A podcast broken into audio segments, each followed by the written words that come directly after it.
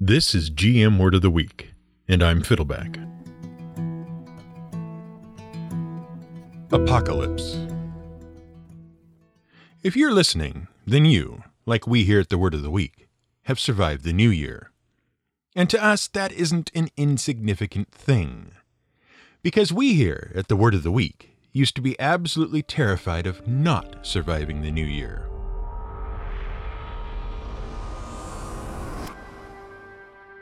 When we were children, long, long ago, we used to sit up with our family watching Dick Clark's New Year's Eve broadcast from Times Square, New York. And as the big ball descended and our family members counted down the seconds until the new year, blissfully unaware of the terror closing over our prepubescent mind, we slammed our eyes shut. Because we knew that this time, this year, this would be the end. The end of the world. Apocalypse. We have no idea where our young mind got the idea that the end of the year might be the end of the world. Eventually, we did get over that fear. By the time the year 2000 came around, we were immune to the terror that that year would be the last one. A fear that gripped many others, what with foolishly short sighted computer programmers and just the general poetic rightness of the world ending in a year with a big, round number. When the 2012 Mayan calendar fervor hit, we just laughed it off. But we still haven't forgotten those years spent in baffled terror watching our family countdown, watching a giant illuminated glass ball slide down a flagpole, time sliding inexorably toward it. The end. Apocalypse. Which raises an interesting question. Why do we count down the new year by watching a giant sphere descend a flagpole on top of one Times Square in New York City. Well, the tradition of the Times Square New Year's Eve ball started a hundred years ago. But the concept of a time ball is even older. It dates back to 1833 and to a place that pretty much sets the clock for the entire world. A place whose story starts even earlier in 1675. Sir Christopher Wren, an architect and astronomer from Oxford University, recommended to King Charles II of England that, in order to provide accurate navigational information given the growing importance of sea travel, a royal observatory should be commissioned to accurately track the movements of the sun, moon, and stars in the sky. And so, Flamsteed House, named for the first astronomer royal John Flamsteed, was built atop the ruins of Greenwich Castle. Within a year of the commission, the observatory was finished and Flamsteed took up residence in the house. Over the next 40 years, he made over 50,000 astronomical observations and greatly refined our understanding of astronomy and the passage of time. Flamsteed and his successor Edmund Halley plotted basically every visible star in the sky during their tenures as astronomers royal. They also helped develop the idea of measuring longitude along with the development of John Harrison's naval chronometer, which you should remember from our grand three part epic about the history of navigation, that allowed sailors to accurately measure their position anywhere on Earth, as long as they could accurately set their clocks. As for that, in 1833, for the first time ever, the correct time was broadcast to the general public. Well, to naval captains anyway. And not really broadcast, just visible a bright red ball was hoisted to the top of a pole on top of Flamsteed House. And at precisely 1 p.m., it was dropped. Ships' captains in the Thames River were thus able to set their naval chronometers. Well, more precisely, they were able to check the accuracy of their chronometers. What actually happened on that time, and every day thereafter, was that the ball was hoisted halfway up the pole at precisely 12:55 p.m. At 12:58 p.m., it was hoisted to the top of the pole. And at 1 p.m., it was dropped. By marking those 3 times, a captain could ensure that the chronometer was set to the proper time, and also that it was keeping time at the proper rate. And soon thereafter, time balls became the standard way for observatories to communicate the proper time to ships at dock around the world. How did the time ball become the standard way to celebrate the new year? Well, that's all thanks to the New York Times. Yes, the newspaper. In 1904, the New York Times had a new building erected in the heart of downtown New York City. The building stood at the head of an open plaza, a sort of town square called Longacre Square. The newspaper moved its office to that building, which they then called the Times Building. And then Longacre Square was renamed to Times Square so that the New York Times office was located in the Times Building at 1 Times Square. And by the way, it is Times Square, not Time Square. And now you know why.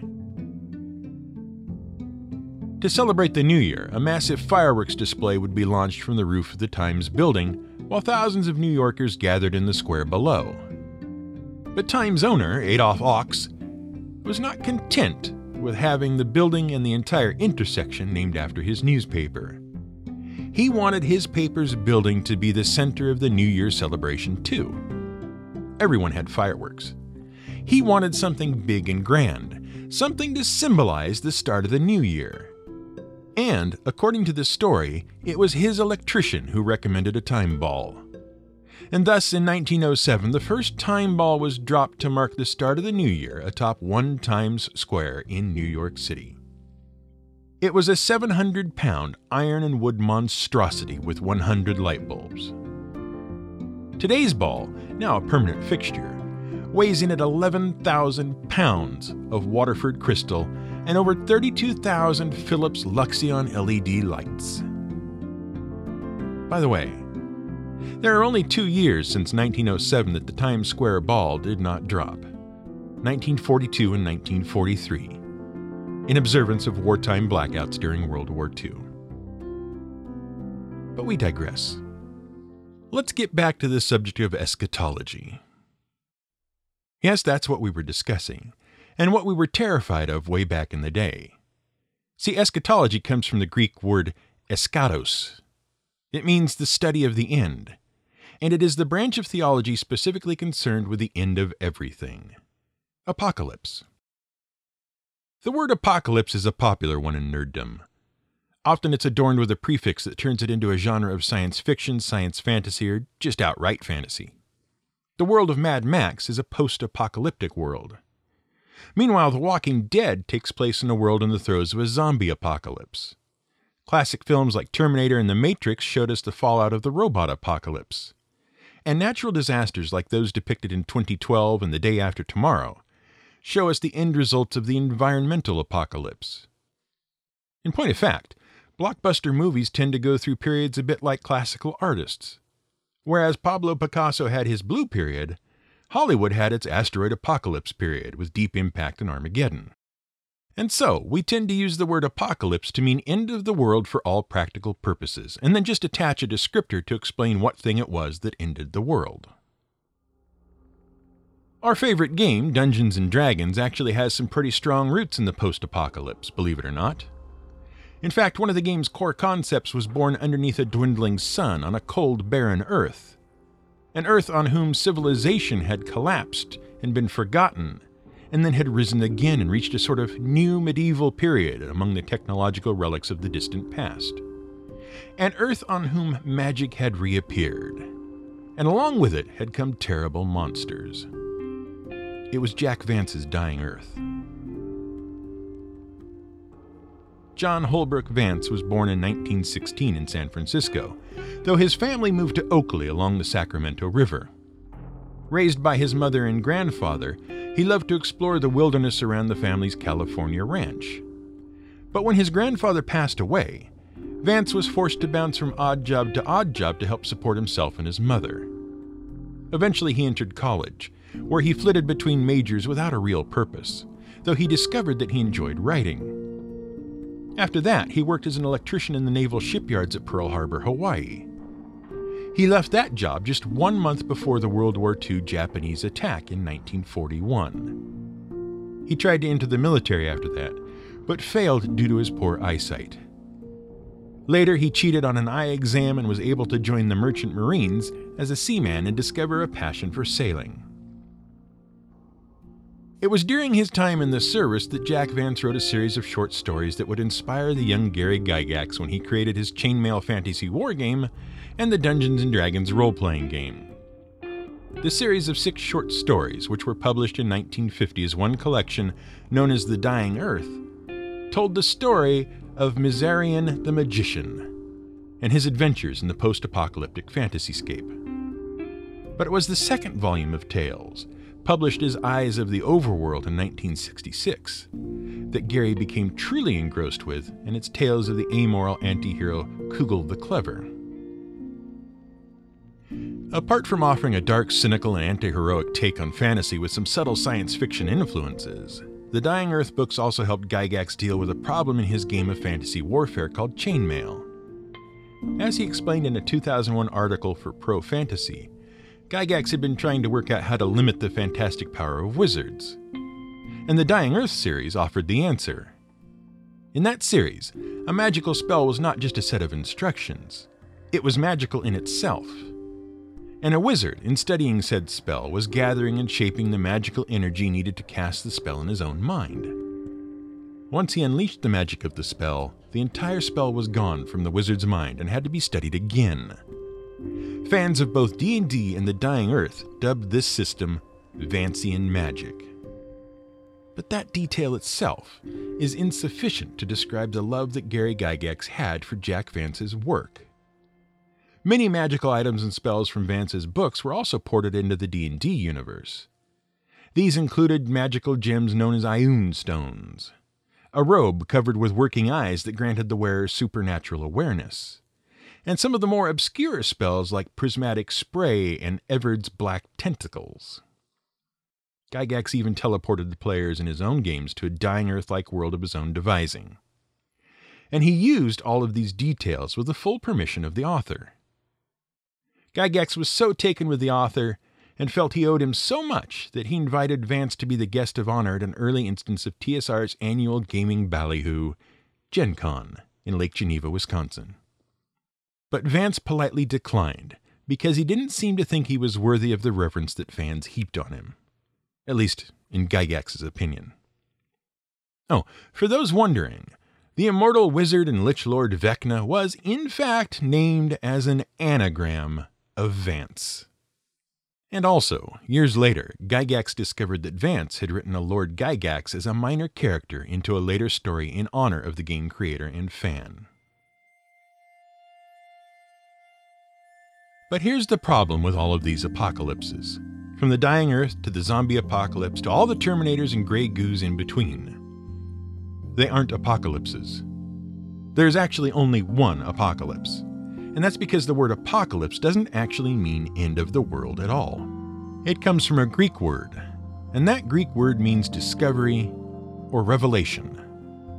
And the reason we associated it with the end of the world was because that name, apocalypse, was given to a specific book Apocalypse Ianu, John's Revelation. Or rather, the Revelation of St. John the Divine, the final book of the New Testament of the Bible. And it deals with, you guessed it, the end of the world. There are some disagreements about the book of the Bible commonly called the book of Revelation. Yes, note that that is a singular revelation not the book of Revelations. There was just one, but it was a doozy.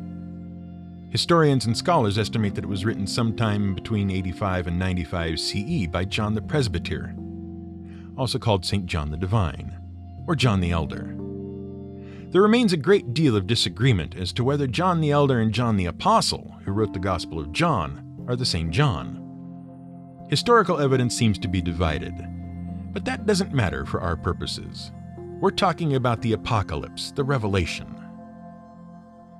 The book of Revelation begins with John describing his imprisonment in the Roman penal colony on the island of Patmos. He explains that he was visited by an angel and was given a vision, and that he was to describe his vision in seven letters to seven different churches. Each of those churches had some particular failing, and they had to be warned to remain true to the faith because of the coming of a final judgment. He then describes a figure he calls the slain lamb, Christ, the Son of God, appearing and holding forth a book with seven seals. As each of the seals is undone, a judgment is visited upon the earth. The most famous of these are the first four, the so called four horsemen of the apocalypse. Though the figures in the biblical verse differ greatly from the popular depictions. As the first seal is undone, for example, a rider on a white horse goes forth with a crown and a bow, and he goes forth to conquer.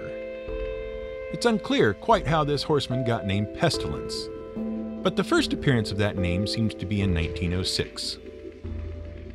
After the second seal is undone, a rider goes forth on a red horse with a sword. With the third, a rider appears on a black horse with merchant scales as voices give out a sort of divine stock ticker of grain prices. And with the fourth seal, on a pallid horse comes the only horseman that is named in the Bible Death. That pallid thing, by the way, is interesting. Normally, death is described as riding a pale horse, but the Greek word is chloros, which refers to a sickly greenish gray color that was associated with corpses. Together, the four horsemen are sent to ride over a quarter of the earth and kill by sword and with famine and plague and wild beasts. And Hades comes along behind them, devouring those they kill. But the four horsemen are just the start of God's judgment for the wicked of the earth. When the seventh seal is opened, seven angels come forth with seven trumpets, and each trumpet heralds a further judgment. After the sixth trumpet is blown, a figure known as the beast from the earth will appear in the service of the devil to rule over the earth as a false prophet, to draw the people who survived all of the other judgments away from the worship of God. While this figure is commonly referred to as the Antichrist, we should note that, technically, this is not the case.